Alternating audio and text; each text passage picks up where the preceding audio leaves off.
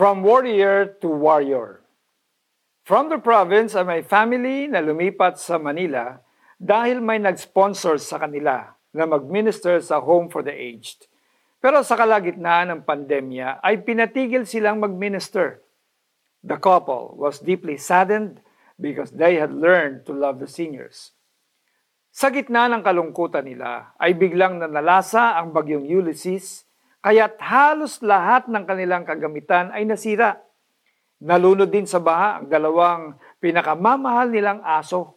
Hindi dito natapos ang bagyo ng buhay na naranasan nila dahil nakareceive sila ng eviction letter sa kanilang biniling bahay. Namatay ang kanilang sponsor kaya nag-stop na rin ang financial support.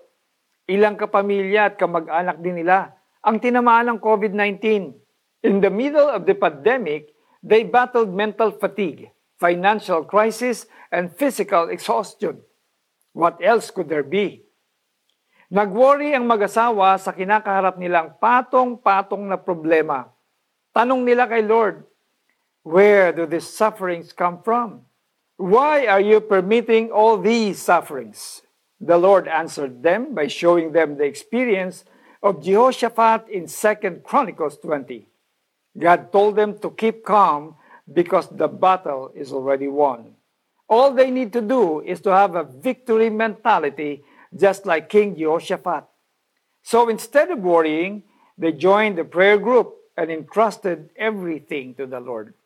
They gained strength and comfort from God as they declared, power and might are in your hand, and no one can withstand you.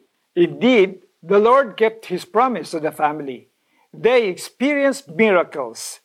Hindi natuloy ang pagpapalaya sa kanila, sa kanilang bahay. They gained new sponsors. New ministries were opened, and new projects were given by God for the enlargement of their territories. Most of all, all their family members experienced healing. Kaya kung ikaw ay warrior, huwag ka nang mag-worry. Instead, try mo ring maging prayer warrior and experience victory. Tayo po'y manalangin. Thank you, Lord, for you have called us according to your love and purpose. I come humbly to your throne of grace, mercy, and power. If there are struggles that cause us to worry, teach us to understand that you are bigger than our problems. You alone are promise keeper and miracle-working God.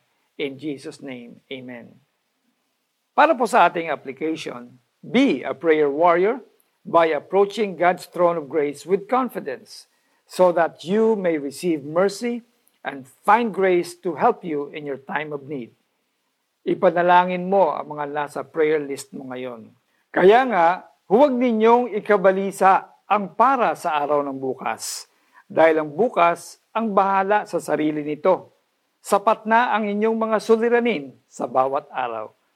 Mateo chapter six verse thirty-four.